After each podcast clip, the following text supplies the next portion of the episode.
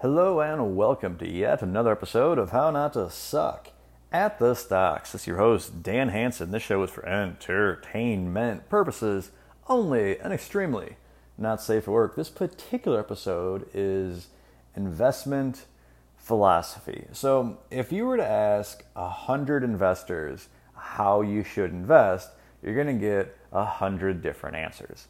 It's just the nature of the beast. Investing, it's highly subjective. It's more of an art than a science. Uh, it just is what it is. So, what I would implore you to do, if you don't already have an investment philosophy, is to find one. And how do you find one? Well, just by being a sponge, reading, uh, watching videos on YouTube, uh, listening to podcasts, you know, talking to people, and you just keep looking and looking until you find something that makes sense to you. And one thing I want to stress is you don't want to try to fit into a glass slipper that's two sizes too small, right? Like if just you are who you are, you're not going to be able to change for an investment philosophy, nor should you try to. It's like when you buy a suit. You know, you get a tailored fit to you, not the other way around. Uh, so yeah, and so you know, how would I recommend? Well, uh, go down to the 332 section of the library and just check out a bunch of investment books. Uh, the the little book series is great. There's and you know this is me talking, so I'd highly recommend the Pat Dorsey one. There's also a behavioral investing one. Like those two right there are two of the best. Well, at least in my opinion, I guess it all goes to opinion rather than fact.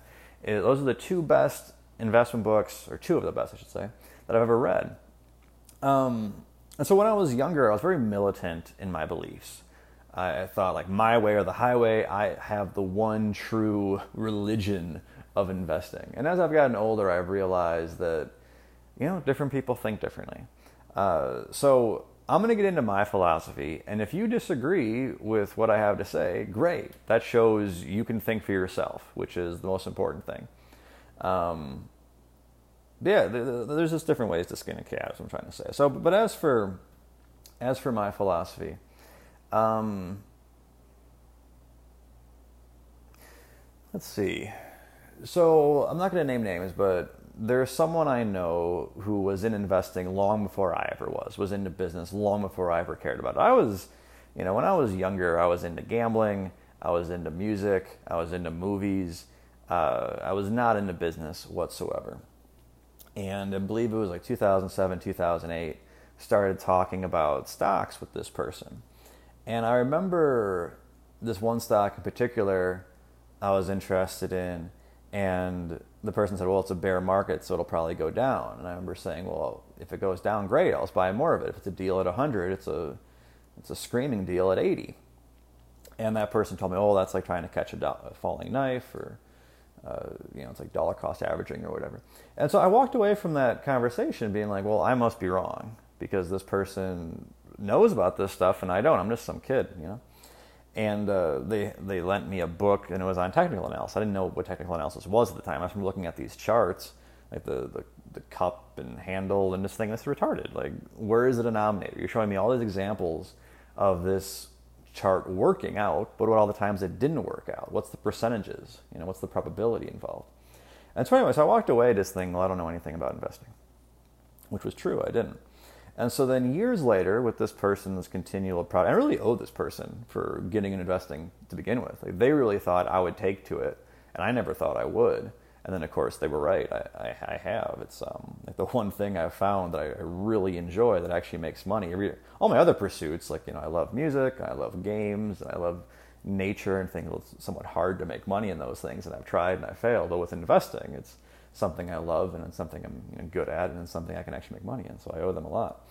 But in any case, um, so I went down to the local library and I did exactly what I told you to do. And again, whenever you ask someone for advice, their device is pretty much predetermined by who they are. You know, so when you ask someone for advice, you're basically seeking the answer you already know they're going to give you in many cases. But in any case, uh, so I was looking at all these investment books and I saw the name Warren Buffett, and I was like, oh, I've heard of him. You know, this is like 2012. It wasn't like 2012. In fact, it was 2012. I got to stop using like so often.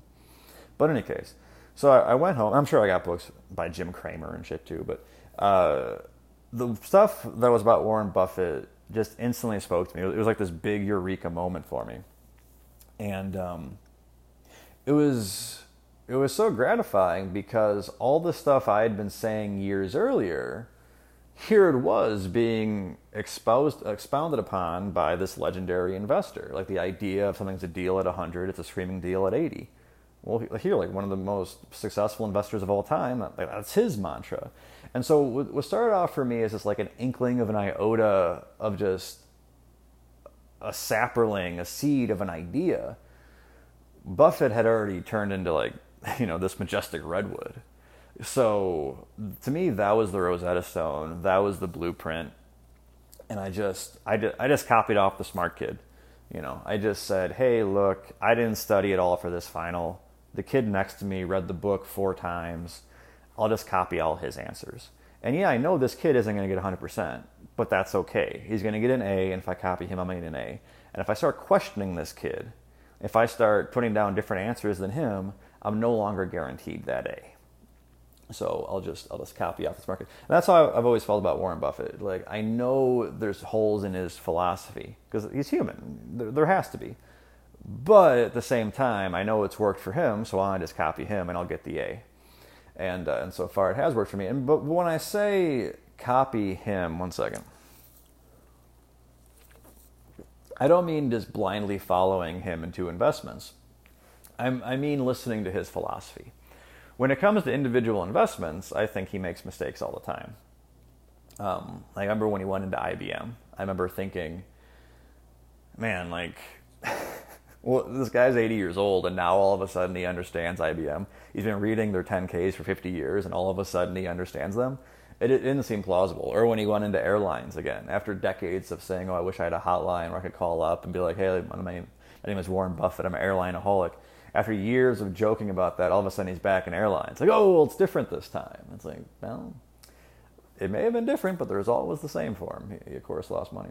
So there's a difference between hero worship, which is just blindly following uh, what he does, and then there's what I prefer to kind of think of it as, where less hero worship and more, uh, I don't even know if I'd call him a hero, but just analysis. You know, it's, it's like standing on the shoulder of giants. Um, one second.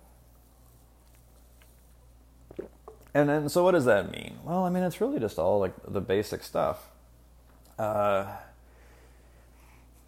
you know, there, there's so many investment opportunities out there. There's essentially infinite, right? Because there's all these stocks, there's all these bonds, all these derivatives, all these currencies and commodities and real estate. There's just more than you could really ever wrap your mind around, and that's okay. And the prices are constantly changing, and the underlying economics of those propositions are constantly changing. So it's essentially just more investment opportunity than one man could ever possibly digest.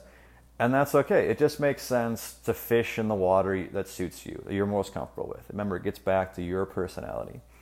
Um, so for me, it's stocks. It's just it makes the most sense to me. I've had the most success at it. It just it's it's where I fit in. And then even in that school, uh, you know, your philosophy can can be different. But but my point is. Um, I'm a very negative person, and that's something that hurts me socially. Okay, I've never been popular. I've never had this overabundance of friends. I've never, you know, I've never been this socialite. So being a negative, no one likes a negative person. No one likes a complainer. You know, no one likes someone who's too critical. That's fine. I mean, it's not fine, but it's who I am. I, and I try to change in, in a social setting. But with investments, I don't have to change. That negative nature, it suits the philosophy I landed on. Because remember, there's infinite opportunities essentially, so I can afford to sit there with a bat on my shoulder, as he would say. You know, it's like poker. If there were no antes, if there were no blinds, and your opponents were just the dumbest pieces of shit on the planet, there'd be no reason not to wait for aces every time. Just hold off for the nuts and then push all in, and there you go. And if you could do that, yeah, once you know, if you push in with aces heads up, you're to lose about 20% of the time, but you're to win 80% of the time. And that's to lead to a very successful um, career over the long term. To me, it's the same way with investing. Uh, you know, I'm going to sit there with a bat on my shoulder. I'm going to miss opportunity after opportunity. That doesn't bother me. If I pass on, you know, Netflix or Tesla and it ends up making a shitload of money, that's fine. Like, it, it never bothers me. And if there's, it never. If I don't understand a company and I don't invest in it and it does well, that's fine. Because I don't want to change my strategy to start investing in companies I don't understand. Because I know it's going to hurt me in the long run. Yes, it would have maybe helped me in that one. Just like, hey, I wish I called that raise with seven deuce because the flop came three sevens. Yeah, it would have helped me in that one hand, that one instance. But in the long run, calling raises with seven deuce is a loser's proposition. Just like investing in shitty companies, you, or not shitty companies, but companies you don't understand, is a shitty proposition. Um, and sometimes I come really close. Sometimes I'm like, eh, I'm kind of on the edge. Maybe I should invest it. maybe I shouldn't. Um, and I decide not to, you know. And if that company, like Ubiquiti the company did very well. I was like, ah, I was pretty close, but I was like, no, I just don't think I understand enough. And the, it's done extremely well since uh, I took a pass on it all those years ago. That doesn't bother me. I'd much rather live in a world where the companies I almost invested in have done very well than the companies I almost invested in have done very poorly. Because that shows me, hey, even the companies I pass on do amazing. So, not, not to say everything I invest in does amazing. Like Wells Fargo is a very clear exception. So that's one thing, you know, being really negative and uh, and it's going to throw again, it's going to throw off false positives or false negatives. I'm not quite sure. That always confused me. But in any case, that's going to happen, and it just doesn't bother me. The, the fear of missing out, it just it doesn't mean anything to me. Uh, another thing too is um, I'm very antisocial. Like I'm very introverted. Like if I hang out with people all week, like if I go on vacation and I'm just always out with people, I come back being like, man, I need a fucking vacation. Because to me, just being by myself is how I recharge.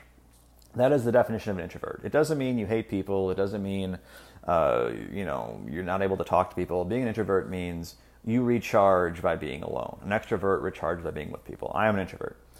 And so there are certain things that hurt me in social settings. Uh, for example, I have a hard time going along to get along. I have a hard time disagreeing with the group. Um, I will gladly disagree with the entire group, and I'll be happy to tell them why I think they're all wrong. And that may not get me invited back, uh, but that, I'd much rather speak my own mind than speak someone else's. So that might not help me in social settings, but with investments, it's, I mean, Jesus Christ, like you need to speak, think for yourself as far as I'm concerned.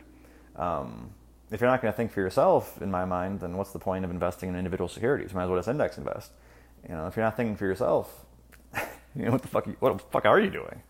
You know, um, it's not really a, a, negative, but I've always loved to read. Well, I shouldn't say I always did. Uh, I guess I can tell the story real quick. So when I was in the first, I was lucky. When I was in the first grade, um, my teacher noticed I'd fall behind on reading, and she cared. She gave a damn, and she pulled my parents aside. And fortunately, my parents also gave a damn, and she asked them, "What is little Danny interested in?" And it was easy. I was like six years old, so I was into WWF, that's wrestling, and I was into Teenage Mutant Ninja Turtles. So she was like, "Great, get him a subscription to the magazines, to the comics, etc." And so I, I'd get shit in the mail, and like when you're a little kid, like shit in the mail is fucking amazing. And I used to read those fucking magazines as cover to cover over and over again. Then I extended to, to video game magazines. I'd read them cover to cover over and over again. I used to go to the library and just bug the lady. She'd pull out old GamePro magazines from the archive, and I, we didn't have air conditioning at home, so like, remember like summer of '95, it was so fucking hot in Chicago. I used to like live at the library. Um, I don't want to give the impression that I was like never outside in the backyard playing football or catching bugs, but I read a lot as a kid. Um, and it was really that love of reading. Uh, know, again, I owe it to my parents. I owe it to that first grade teacher. Um, when we go to the mall, we my dad loved reading. We'd always go to the bookstores, and he'd always let me get whatever book I wanted. He didn't care. I mean, once there was Calvin and Hobbes, right, like a airport bookstore, and I saw um, like the attack of the homicidal jungle cat, and my family is, is fairly religious, so I thought, oh, maybe I'm not gonna be able to to get that, you know. And my dad was like, well, of course, well, I don't care. And so, you know, that was just another avenue of just, you know, I read all the Calvin and Hobbes books. I go to the library. Any ones I didn't own, I get from the library. I read every single one. I believe that they ever, the guy ever put out was named Bill Withers or something. No, that's, a, that's an artist. In any case, it's that love of reading that helps me with investments uh, you know, reading books and reading uh, 10Ks. And like, I'm not to lie, sometimes reading 10Ks is torture. Um, but, you know, I have a lot of self discipline. And I think self discipline is something that you can develop. It's like a muscle. and uh, you can you can slack and you can lose that self discipline, but you just have to fight to get it back. So every morning when I wake up, I read a 10k for an hour, and um, I haven't been doing it too long. It's something I've just started the last couple of months, and I've missed days because of vacations and excuses and whatnot. But every time you get knocked off the horse, you just jump back on. Um, what else? Oh, when it comes to it comes to valuation, um, I cheat. Like I, am not really into like spreadsheets and discounting cash flows and and things like that. I, I really think that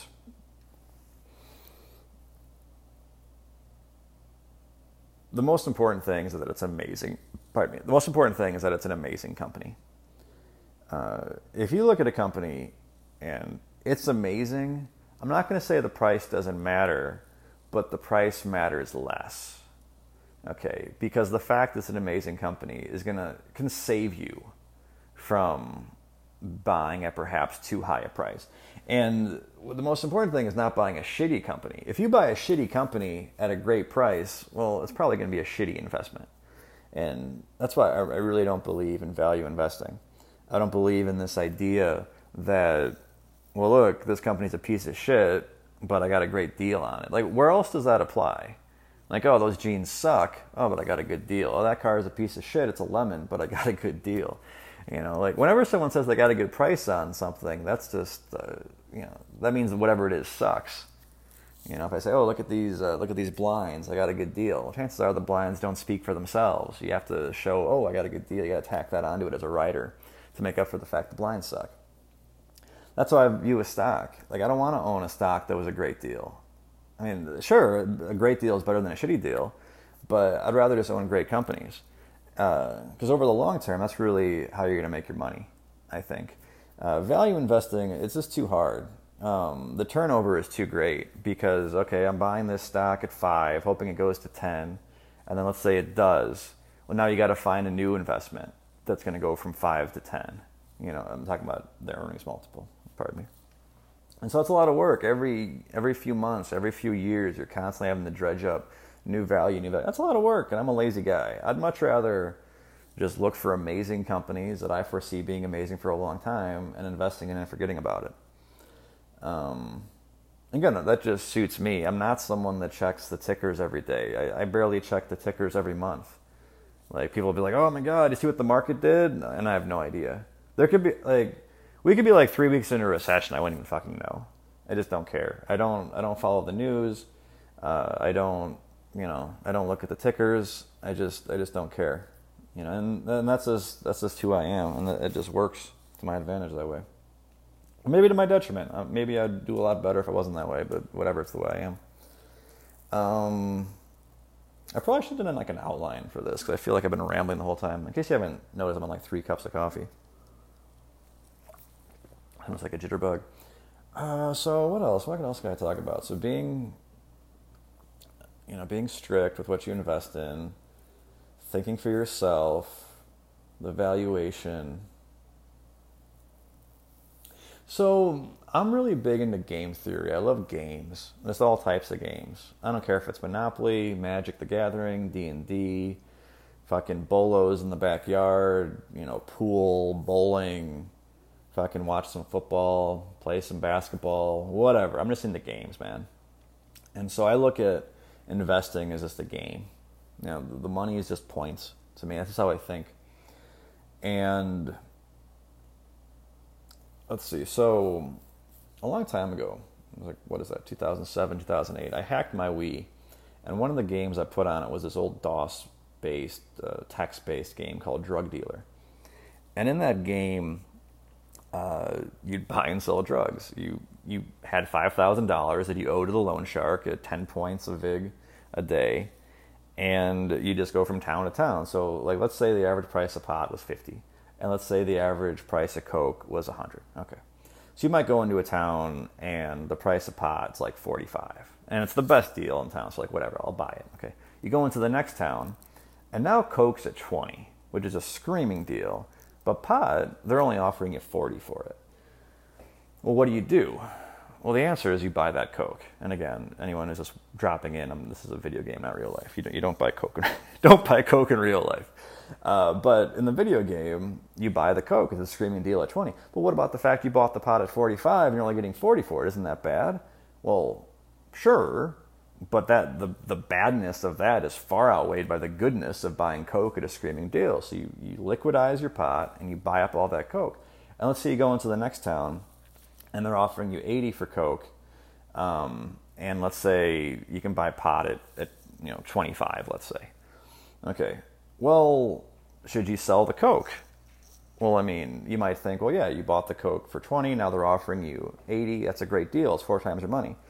Well, no, the Coke is worth 100. And so selling it for 80 isn't a great deal. But what is a great deal is the fact that pot's at 25 and it's supposed to be at 50. So you can sell the Coke at 20% discount to buy the pot at a 50% discount. And I've probably lost everyone in this whole fucking story because it's about some retarded video game I used to play. And the numbers are just, I'm sure people just space out when they start hearing numbers thrown around. But that's the way I think is I don't care. If I sell something for a loss, I don't care. I, I just don't care. The important thing is, is my money being put to the best possible use? And it's like that with any game. You, you fold the losing hand like you, you, you maximize your money. It's just what you do, and it's just it's just a game, and you can't. Who cares? You bought something for a hundred and it goes down to ninety, and you have to sell it because there's something better that comes along. Like, what, what do you want? Like a, a funeral for your ten dollars a share? Like, fucking move on with it. Like, it, it's gambling, and um, that's one thing. I'm just a natural gambler. Like, I just love poker. I love the thrill of the dice. Um, I keep myself away from like the table games, you know. Uh, but I love poker. It's it's my favorite game. I've devoted more time to that game than anything else. There was a time where I read every single fucking poker book that was out on the store shelves. Um, and when I was younger, man, I used to, I used to lose a lot of money playing poker, even super low stakes. I don't even know how it's possible how much money I must have. I never even kept track when I was younger, but now I don't lose. I don't play nearly as much anymore. But it's that same mentality. It, it, I, I view I view investing as gambling, and that may seem odd, but um, I know gambling has negative connotations. Most, most people do it stupidly. So when you walk in and you play the slot machine, you're gambling, right? Well, the trick is, so is the house. The casino is also gambling with that slot machine. The difference, well, there's two differences. One is they have a lot more money than you, but the difference I'm getting at is the odds are in their favor. Right? That's why slot machines are a losing proposition. If if slot machines were a winning proposition, it, you know, it'd be smart to sit on a slot machine, but of course they're not. They're, the math is against you. Uh, so anyway, so with investing, you're trying to play with the math on your side, just like in poker. And anyway, that's how I look at it. I'm, I'm sure I've I've rambled quite enough. How are we doing on time? Ew, 23 minutes. Well, I mean, I guess I can stop right there. Um, well, thank you for listening. Bye bye. Hey, one second. So I went back and listened, and I said something on the show that I disagree with. I just want to clarify. Uh, when I said I don't want to get an amazing deal, uh, that's not exactly what I meant. What what I meant was I don't want that to be the reason I buy something. I'm much more concerned by the company being amazing than the price being amazing. Now, clearly, you want both, but I put much more stock in an amazing company than an amazing price. I don't want to own something just for the price is, is what I meant to say. Okay, thank you. Bye bye.